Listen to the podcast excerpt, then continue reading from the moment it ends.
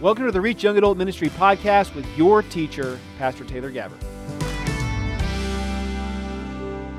There is a stirring, there is a hunger. I went through a uh, career change recently.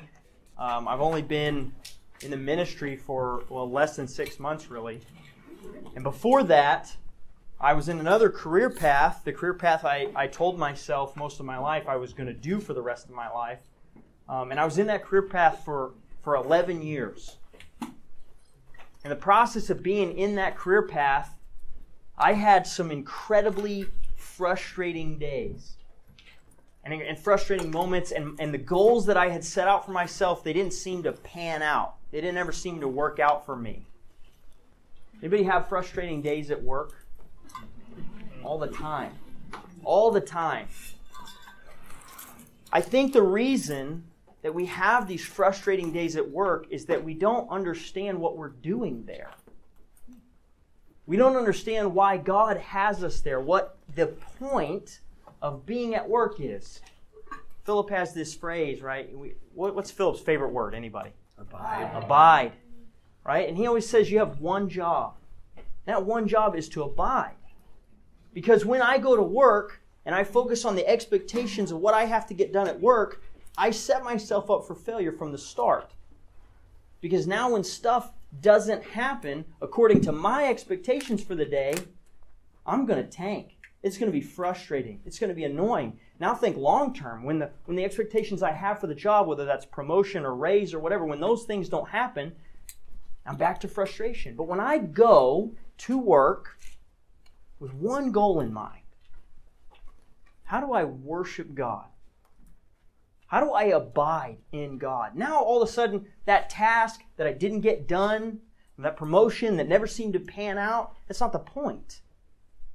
The point is what, what happened to my heart every time I stepped into that building. We're going to start a series today on Elisha. Now, Elisha, in, in, uh, in when, what we're going to see is the very beginning of his story where God is going to be working on his heart. And we're going to see this process of heart work that goes on in Elisha. And, and really, honestly, here's the takeaway. I'm going to give you the point right up front. The reality is this when you look at the lack of heart work that you've allowed God to do in your life, when you look at your missing focus that you have on what you think is important, and you compare that to Jesus' heart, and what Jesus thought was important, there's a huge gap. There's a huge gap in what Jesus saw as important and what we see as important. So tonight we're going to look at Elisha and we're going to see what that heart work looked like. So if you'll turn with me to 1 Kings chapter 19, starting in verse 19. This is really the first the first time we're going to see Elisha. Um, it says, so he departed from there and found Elisha the son of Shaphat while he was plowing, with twelve yoke of oxen in front of him, and he went with the twelfth. And Elijah came over to him and threw his cloak on him. Then he left the oxen behind and ran after Elijah and said, Please let me kiss my father and mother, then I will follow you. And he said to him, Go back, for what have I done to you? So he returned from following him and took the pair of oxen and sacrificed them and cooked their meat with the implements of the oxen and gave it to the people, and they ate. Then he got up and followed Elijah and served him. So the very first thing we're going to see is the work in Elijah's heart that, that he is committing his heart. Right? When it says that he cooked the oxen with the implements, it means he broke the plow and used that for the fire. What's happening here is that Elisha is burning bridges reckless abandon. There's no way back. Okay, right off the bat. Right off the bat. This man doesn't have a plan B. He doesn't have a, well, you know, if this, this whole prophet thing doesn't work out, I'll just, I'll, you know, I can go over here. I can handle it this way. No. He completely destroys his ability to go back on the commitment of his life that God is leading him to in this moment. He's selling out. He ties up his loose business, he kisses his mother and father, and then he destroys his way back. Reckless abandon. Here's the thing Jesus lived with one purpose. Jesus lived with one purpose. Jesus was constantly glorifying God. He was knowing God. He was demonstrating who God was to us, making God known, and he was glorifying God, lifting God up. Jesus only had one purpose. Elisha in this moment is demonstrating that kind of reckless abandon that says, I have one goal. I have one thing that I have to do. It's whatever God wants me to do right now. God wants you to live with one purpose. Here's the thing that purpose is written out for you in the Bible. If you are not reading your Bible on a daily basis, you will lose focus on your one purpose. You will not be able to understand what it is that God wants you to commit your heart to. So, the very first thing, the first step is that Elisha's heart is committed. Now, if you'll flip over, go to 2 Kings chapter 2, starting in verse 1. Now we're going to see the submission of the heart. Now it came about when the Lord was about to bring Elijah up by a whirlwind to heaven that Elijah left Gilgal with Elisha, and Elijah said to Elisha, Stay here, please, for the Lord has sent me as far as Bethel. But Elisha said, As surely as the Lord lives, and as you yourself live, I will not leave you. So they went down to Bethel. Then the sons of the prophets who were at Bethel went out to Elisha and said to him, Are you aware that the Lord will take away your master from over you today? And he said, Yes, I am aware. Say nothing about it. And Elijah said to him, Elisha, please stay here, for the Lord has sent me to Jericho. But he said, As surely as the Lord lives, and as your and as your and as, excuse me, and as you yourself live, I will not leave you. So they came to Jericho. Then the sons of the prophets who were at Jericho approached Elisha and said to him, Do you know that the, that the Lord will take away your master from over you today? And he answered, Yes, I know. Say nothing about it. And Elijah said to him, Please stay here, for the Lord has sent me to the Jordan. But he said, As surely as the Lord lives, and as you yourself live, I will not leave you. So the two of them went on. Now fifty men from the sons of the prophets went and stood opposite them at a distance while the two of them stood by the Jordan. And Elijah took his coat, folded it, and struck the waters, and they were divided here and there, so that the two of them crossed over on dry ground. All right, so we see in verse 1, God is about to take Elijah. And everybody seems to know it, right? The sons of the prophets, uh, the, the sons of the prophets would have been preachers in the land. They would have been people that, that were spreading the word of God. Um, th- this actually was, um, this is interesting because we see in the time that Elijah is facing off with Jezebel, the, the prophets are in hiding, they're being persecuted by Jezebel. So this is showing, uh, I think, this, this kind of growth, at least there's a movement of support for God in the land at this time. So the sons of the prophets keep telling Elisha, you know, your master's going away. And we see that some time has passed here because they've clearly been together long enough that this is pretty upsetting to Elisha. He's like, yeah, I don't want to talk about it. Don't mention it, right? But then, uh, and, and something that I don't want you guys to miss here is that the, the, the places that they go, this is kind of a retracing of Joshua's first steps in the promised land. In Joshua chapters 1 through 8, uh, Joshua uh, moves through these areas and what this is doing, what the, what the reader at the time of this text would have seen, is a comparison between Elisha and Joshua. So, what do we know about Joshua? Joshua was the heir to what Moses, he was the, the successor of Moses. So, Elisha, in this moment, he is being compared to Joshua as the successor of this person. And, and again, the audience would have picked up on that. Uh, God doesn't leave his people without leadership. That's the whole book of Judges. Is every time that there's no leadership and there's turmoil and there's all, all this problem, uh, God raises up a judge to lead his people. And so what's happening with Moses and Joshua and with Elijah and Elisha is that God is passing on that torch of leadership to his new appointed person. He's giving authority from one person to the next person. So the, the first thing that we see with the submission of the heart is surrender. Three times, Elisha is tested, and he said, and, and Elijah says to him, Stay here. You know, when, when we disciple people, oftentimes early in discipleship, we give them homework assignments. We say, okay, I want you to think about this question, or I want you to think about this verse, and then I want you to come back to me. And a lot of times, it's very revealing about someone's heart how they handle homework. Sometimes you'll meet with somebody and you'll say, I want you to do this thing. It's usually very small. And if that person never comes back because they never did the homework, that tells you where their heart was the whole time. This is kind of what Elijah's doing in this, in this setting. He's saying, Stay here. I've got stuff to do. And every single time, Elisha proves where his heart is, that it's in this submission, and he says, he says, No, I won't leave. I, I'm going to go wherever you go. Jesus was the master of this, right?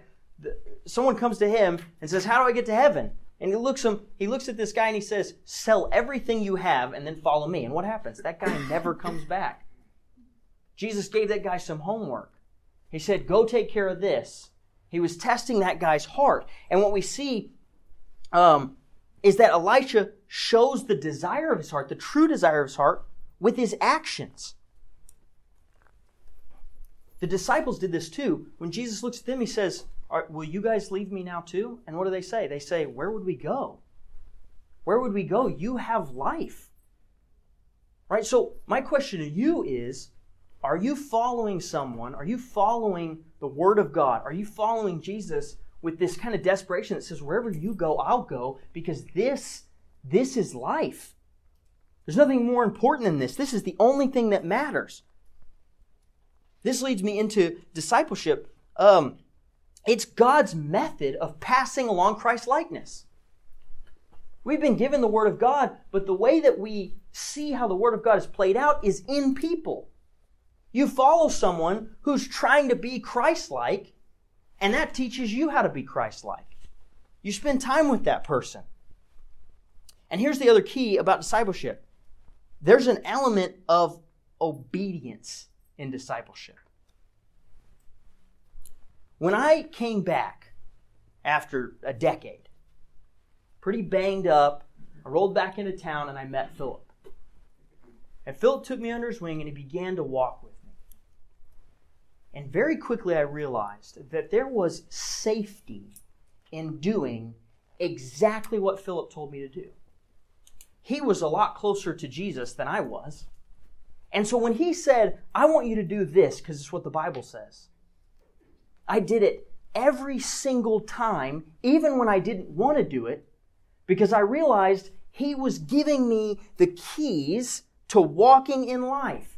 I was obedient to him. I submitted myself to Philip's authority. Does this rub you the wrong way, the idea that you're going to have to submit to someone's authority? That's the whole point of sin nature. Sin nature is the rejection of God's authority, it's the rejection of Jesus' authority.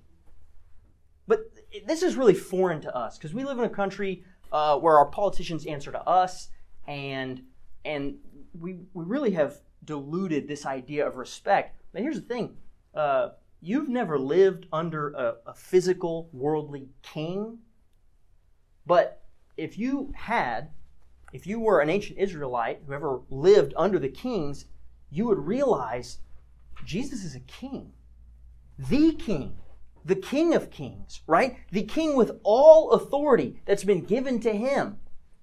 So as we try to be like Christ, the way that he produces Christ likeness in us is he's passed that authority, that, that uh, model of how to be like him down through the generations. It literally goes believer to believer all the way back to Jesus himself. And when that person tells you, I want you to do this because it's going to help you be more like Christ. If that person's on a peer level with you and you've decided they really don't have any authority, you know, you don't have to do what they say, you probably won't do it. But when you've given that person, when you've submitted to their authority, then their telling you how to be like Christ will have an effect in you. In verse 8, Elijah parts the water. This would have, uh, again, to the audience, it would have been a clear sign of a, of a comparison to Moses. And he does it in front of witnesses. Again, these, these prophets, these preachers are there that support Elijah, um, that respect him. They're there and they see this, uh, this parting of the waters. So the second step is that Elisha's heart is submitted. I want to ask you guys this question. What do you think's the worst thing that's going to happen if you submit to an authority in your life? Like the first time that you go to discipleship and you sit down with that person and you're like, I'm going to make this person God's authority in my life. And then they're going to go, yeah, you got to quit your job and move to Africa right now. That's the only, it's the only option. Mm-hmm. No. Do you know what they're probably going to do? They're probably going to look you in the face and me say, say, how's your quiet time? Did you read your quiet, did you read your Bible seven days this week? No? Okay, do that this week. Hey, I want you to memorize this verse. Hey, I want you to do this thing, right? They're not just going to start at the top. They're going to assess where you are, where your walk is, and they're going to guide you. Okay? The uh, Elisha, it doesn't just wake up one morning and he's just the most bomb follower of Jesus. Okay? What happens is he walks with Elijah. He spends time with him. So this takes us to our, our next point equipping of the heart. Look in verse 9. When they had crossed over, Elijah said to Elisha, Ask me what I should do for you before I am taken from you. And Elisha said, Please let a double portion of your spirit be upon me. He said, You have asked a hard thing. Nevertheless, if you see me when I am taken from you, it shall be so for you. But if not, it shall not be so. And as they were walking along along and talking, behold, a chariot of fire appeared with horses of fire, and they separated the two of them. Then Elijah went up in, by a whirlwind to heaven. And Elisha was watching it, and he was crying out, My father, my father, the chariot of Israel and its horsemen. And he did not see Elijah again. Then he took hold of his own clothes and tore them in two pieces. Listen, I have ordered several Ubers in my life. But I'm pretty sure even if you pay for the XL, chariots of fire don't show up, all right? This would have been a shocking moment. This would have been huge, all right? Like bigger than like the girl on fire from Hunger Games, all right? This this would have been a scary, crazy moment. Okay? They get separated by this chariot of fire coming between them. What, is, what does Elijah ask? He's, he's getting at his desire. What do you want? What, what does your heart actually want? Now, this is not a, a wish on a genie, right? It's not like any one wish and I'll just, I'll grant you. Okay? This is a lot like when God asked Solomon what he wants. It's a test of what's in the heart. And the Bible says that when we pray in God's will, that it will happen. Right? And and as I say that, I know that some, some of you are sitting in here and you're going, I pray for so many things. And those things don't happen. And I pray for them in Jesus' name, and they don't happen. Okay, I'm going to give you guys a phrase. This phrase uh, has really changed my prayer life a lot.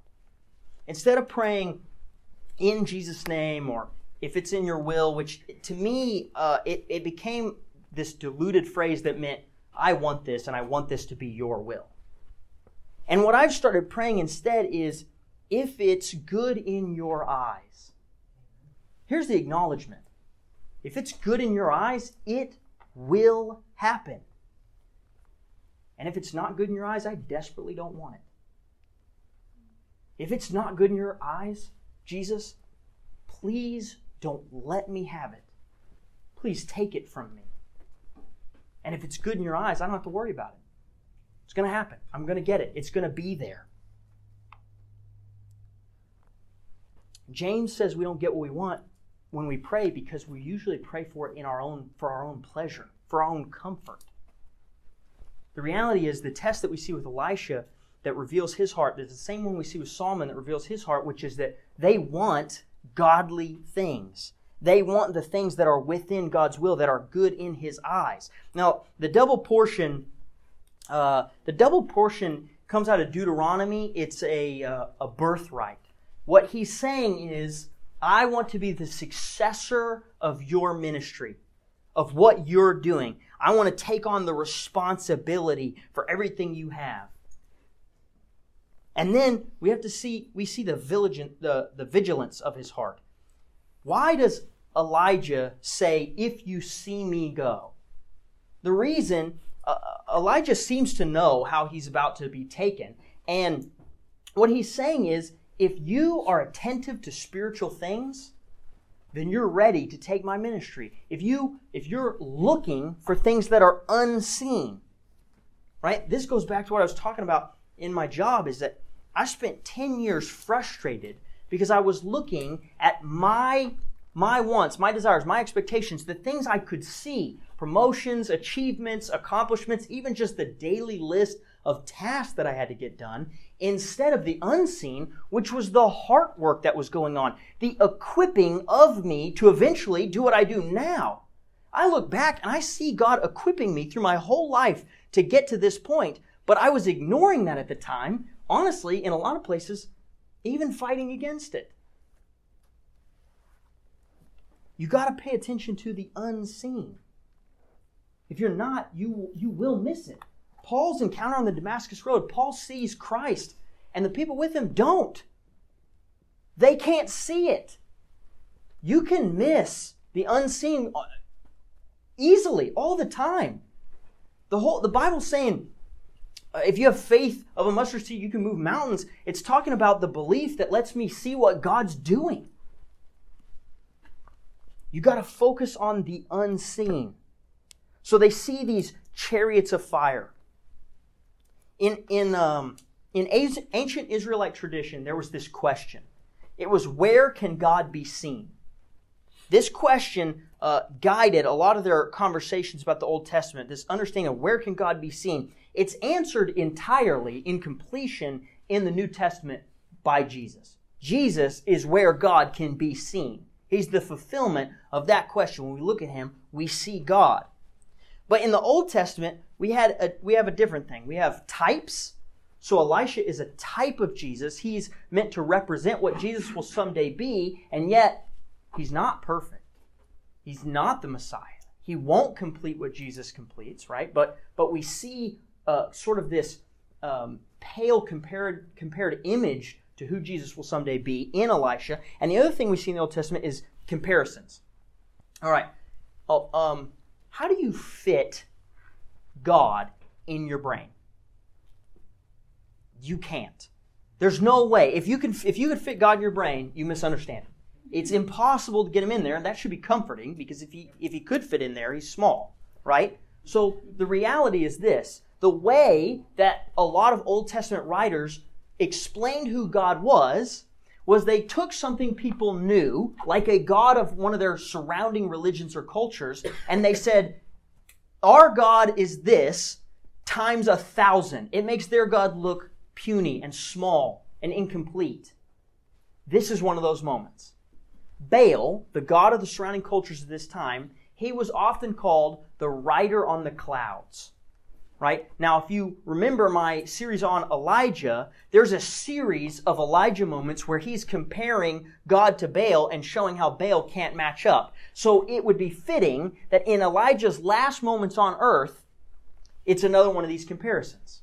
If Baal is the rider on the clouds who's supposed to be in control of life or death, and what do we see in Elijah? That, that Baal can't overcome death. And now in this moment, Elijah is being taken by God. He's riding on the clouds away. He's been taken by God, and he's not going to die. He doesn't die. This isn't a death. He's whisked away by a God that's more powerful than Baal. Again, to this original audience, this would have been a clear comparison of who God was compared to who Baal was supposed to be. And then Elisha is going to call out, Chariot of Israel, Listen, the chariot was a super superpower weapon back in the day. This was like their nuclear bomb, right? This was a big deal to have chariots. It signified power and strength. And here's the interesting thing. He's not referring to the chariot of fire. He's referring to Elijah. He's actually calling out that Elijah is the chariot of Israel. The whole point is Elijah represented the divine power of God for the nation of Israel. He's recognizing just how important and how amazing Elijah was as he is being taken away by God. And then he tears his clothes and he mourns. See, but what we see is that Elijah's heart has now been equipped. Right? Elijah's heart, it desires the right thing and it's looking for the right things. It's looking for the unseen. Look in verse 13. He also took up the coat of Elijah that had fallen from him, And he went back and stood by the bank of the Jordan. Then he took the coat of Elijah that had fallen from him and struck the waters and said, Where is the Lord, the God of Elijah? And when and when he had struck the waters, they were divided here and there, and Elisha crossed over. Now, when the sons of the prophets who were at Jericho opposite him saw him, they said, The spirit of Elijah has settled on Elisha. And they came to meet him and bowed down to the ground before him. Then they said to him, Behold, now there are there are with your servants fifty strong men. Please let them go and search for your master in case the spirit of the Lord has taken him up and cast him on the on some mountain or into some valley. But he said, You shall not send anyone. Yet when they urged him until he was ashamed to refuse, he said, Send them. So they sent fifty men, and they searched for three days, but did not find him. They returned to him while he was staying in Jericho, and he said to them, Did I not say to you, Do not go? Then the men of the city said to Elisha, Behold now, the sight of the city is pleasant, as my Lord sees, but the water is bad, and the land is unfruitful. And he said, Bring me a new jar, and put salt in it. So they brought it to him. Then he went out to the spring of water, and he threw the salt in it, and said, This is what the Lord says I have purified these waters. There shall not come from there death or unfruitfulness any longer. So the waters have been purified to this day in accordance with the word of Elisha which he spoke. Okay. Throughout the Bible, miracles and signs are designed to point us towards God and God's presence. So in this moment, these miracles are designed to testify to the fact that Elisha has inherited Elijah's ministry and, and, and the presence of God is upon him. He is the new authority as, a, as God's prophet. Uh, this happens uh, several times in the Bible. Um, Moses, when he passes on some of his authority to the 70 men that would help him uh, judge and run the nation, they immediately, uh, when they receive that spirit, they immediately begin to prophesy and it's evidence that that Spirit has transferred. We also see this in Acts. When the church receives the Holy Spirit, they begin to, to speak in tongues and to preach to the people because it's a testimony to God's presence. That, by the way, happens with every new people group in Acts as the Spirit of the God, as the Spirit of the Lord is uh, giving testimony that He has been imparted to these new people groups. So um, Elisha is going to go through a series of miracles. Um, they're going to build his credibility. Um, the first thing he does, right, is he picks up the cloak. I think that this is important because when he comes back and he's holding this cloak, this coat, um, it's not like Elijah just ran off without it. Right? He's not just wandering around the woods without his cloak. So having it is, is the first demonstration that he's not here anymore. That's why I have his coat. Right? And then he approaches um, he approaches this uh, the the Jordan again, and he takes the cloak, and then he is going to he's going to say a prayer essentially. This is not a this is not meant to be read as like a question of like where's God. He what he's saying is, Lord, let your power be shown. Let the let the God who was Elijah's God be shown here and be uh, present and apparent. Um, it, it's also that prayer is also demonstrating that Elisha didn't think this was his power. It wasn't him doing it. He wasn't the one uh, that had suddenly been imparted with superpowers, right? And then the same people who witnessed them part these waters and cross witness him come back and part these waters and cross. That's important because now all of a sudden he's got this group of people that can testify okay, Elijah did that going and Elisha did that coming. Clearly, the Spirit of God has moved to a new person. And once again, we're seeing this analogy with Moses. If Elijah was doing that miracle and that represented him being in this line of Moses, this line of heirs from Moses, now Elisha is doing it. So, um, unfortunately, Elijah's very, very well liked. He's and and not only that, he's got this reputation for just kind of disappearing, uh, being taken away by the Spirit. We saw that when he comes back and uh, to, to meet up with Ahab after being gone for a long time. He tells uh, the first guy he sees, he says, uh, Go tell the king I'm here. And he goes, Why? So you can be whisked away again? And then he's going to kill me because we can't find you anymore. Right? So Elijah has this reputation for like spirit napping or something like.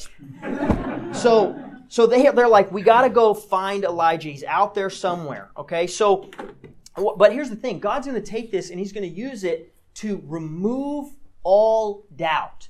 Elijah's not out there. They search for three days. They go all over the place. They can't find him.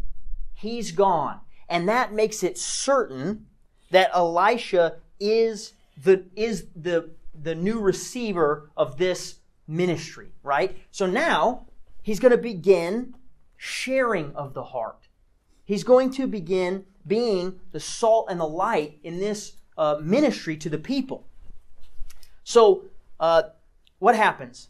They tell him that, that in the area they're in, that this water is, is poison, that it is barren, is, that, is actually what it's said. Okay? And what does he say? He says, he says, Bring me a new jar or a new bowl, something unblemished, unused, clean. Put salt in it. Jesus said to be the salt of the earth. Let's talk about what salt does. Salt has several properties, but the two main ones I want to focus on is it preserves and pre- prevents decay. It also creates thirst and helps you retain and process water. Right? This is don't don't miss this. Elisha, nothing about the salt is special. Nothing about the new bowl is special. This is representative, it's symbolic. It's symbolic even when Elisha was doing it, but it's also pointing forward to Jesus who would be unblemished, unused, sinless and he would be the salt of the earth. He would preserve and prevent decay. He would create thirst and quench thirst. Right? This is, is looking forward to the purifying effect that Jesus would have on the world. Now, and notice that Elisha doesn't himself purify the water. Right? It's not a magic trick. The, the, what he does representing Jesus is what purifies the water.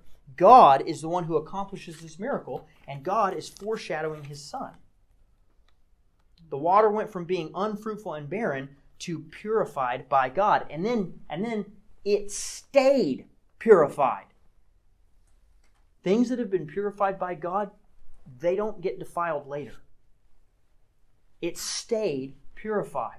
Again, this is an analogy. This is an analogy even to our own spirits. When we've been purified by salt from the unblemished Lamb of God, we stay pure. Elisha is established in this moment. In my mind, I see that he is established as a type of Christ, but he still is only a pale comparison to who Jesus would be. Which brings us uh, so the fourth step is that uh, God shares Elisha's heart. That's, by the way, fulfillment. When God begins to use your heart and share your heart, and you begin to minister to people because of what God's doing in your heart, that's when you find true fulfillment because you will be uh, making God known, which is, again, the whole point. This is going to take us to our fifth step the authority of the heart. The fifth and final step is that God is the authority in Elisha's heart. That's how God maintains uh, our submission to Him and our and continues to equip us and share us is when we is when He's established as the authority in our hearts. And what we're going to see right now is what happens to people who have not established God as the authority, who are rejecting and mocking God. So look look at verse twenty three. Now he went up from there to Bethel.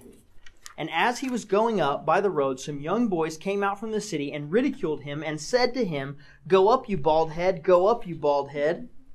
When he looked behind him and he saw them, he cursed them in the name of the Lord. Then two female bears came out of the woods and tore up forty two of the boys. He then went on from there to Mount Carmel, and from there he returned to Samaria. Okay, listen. This story gets shot at all the time. People that want to detract from the Bible and attack God, God's just violent and just mean. A bunch of children got murdered by bears. No, That's not what happened. Okay? These are young adults, these are young men, and they are mocking God. They are mocking God because they are mocking God's prophet and they are mocking his position. This is an attack directly in the face of God. That is why they get attacked by these bears. Listen, Second Chronicles 36 16 says this. But they continually mocked the messengers of God, despised his words, and scoffed at his prophets, until the wrath of the Lord rose against his people, until there was no remedy.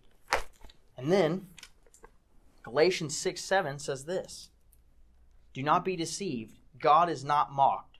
For whatever a person sows, this he will also reap. Listen, God is patient. God is supremely patient and supremely merciful, but those who eventually uh, choose to reject Him and spit in His face, they will find the only thing that's left for them, which is the wrath of God. God doesn't take light, lightly being attacked, and He doesn't take lightly His servants being attacked. Even if you are one, by the way. There's this whole story where Miriam and Moses, who are relate, uh, I'm sorry, Miriam and uh, Aaron, who are related to Moses, they're grumbling against him and attacking God's chosen man to lead the nation of Israel. What does Moses do? Immediately, knowing the severity of what they're doing, he turns and begins to intercede on their behalf, and God gives Miriam a plague. She spends seven days out of the camp uh, because only because Moses interceded did she not get killed. She was a child of God. And yet she still took on punishment for attacking God's chosen servant. Don't grumble against, against God's children. He doesn't take it lightly, it's an attack on him. And we see wrath. I, I almost picture Elisha in this moment. He turns around and does like a finger gun and goes, and then these bears come out and he's like, right? But but that's not what happened, okay? The reality is this. Elisha in that moment, he said, "God, don't let your name be dragged through the mud." That curse was was righteous anger for who God is and the fact that God was under attack and God met the challenge because that's what God does. Does does the authority of God rub you wrong? Again, that, that is the whole point of sin. Sin is the rejection of the king, the true authority. Jesus is not the president that we, that we elect by popularity. He is the king who has all authority, unquestioned power. And when you reject him you get what you get what you get. You get wrath. God gives grace to the humble. That that verse that verse kind of really says it all. In that verse is encapsulated the whole Bible is this idea of if we are humbling ourselves, what does humility lead to? It leads to God being the authority in our lives and we begin to love him, know him, make him known. And the alternative, any version other than that, it's just pride. And the Bible says that God resists pride. He opposes it. He opposes it violently. Is Jesus the authority in your life? Is the Word of God the authority in your life? I have a question for you. When you're living one way and somebody points out to you, whether it's in a sermon or a podcast or you just read it on your own, that the Bible disagrees with how you're living, is this the authority? Do you default to this? Or do you just ignore that verse or try to explain that verse away? Is God your authority? Is Jesus your authority? Is the Word of God your authority? Is the church your authority? Is there somebody who, who you're following in discipleship who is your authority, who can tell you, hey, that's sin, cut that out? Jesus is the bringer of life preserving salt. And the alternative is, is wrath.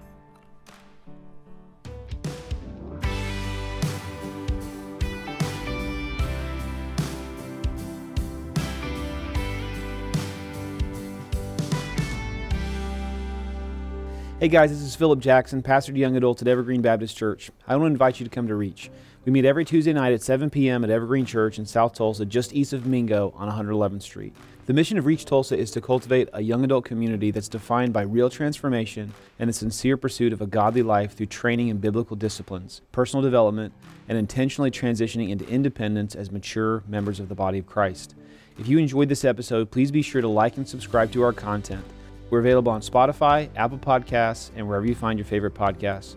Reach Young Adult Ministry is a part of Evergreen Baptist Church in Tulsa, Oklahoma. For more information and additional lessons, please visit our website, evergreenbc.org.